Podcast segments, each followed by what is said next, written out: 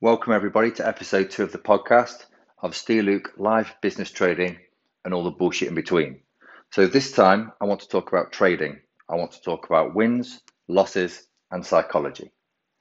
Now, everybody gets into trading because they see somebody winning a lot of money. No one gets into trading because they see somebody losing a lot of money. So, when you first get into the market, you think, this is a get rich quick scheme. I can do this.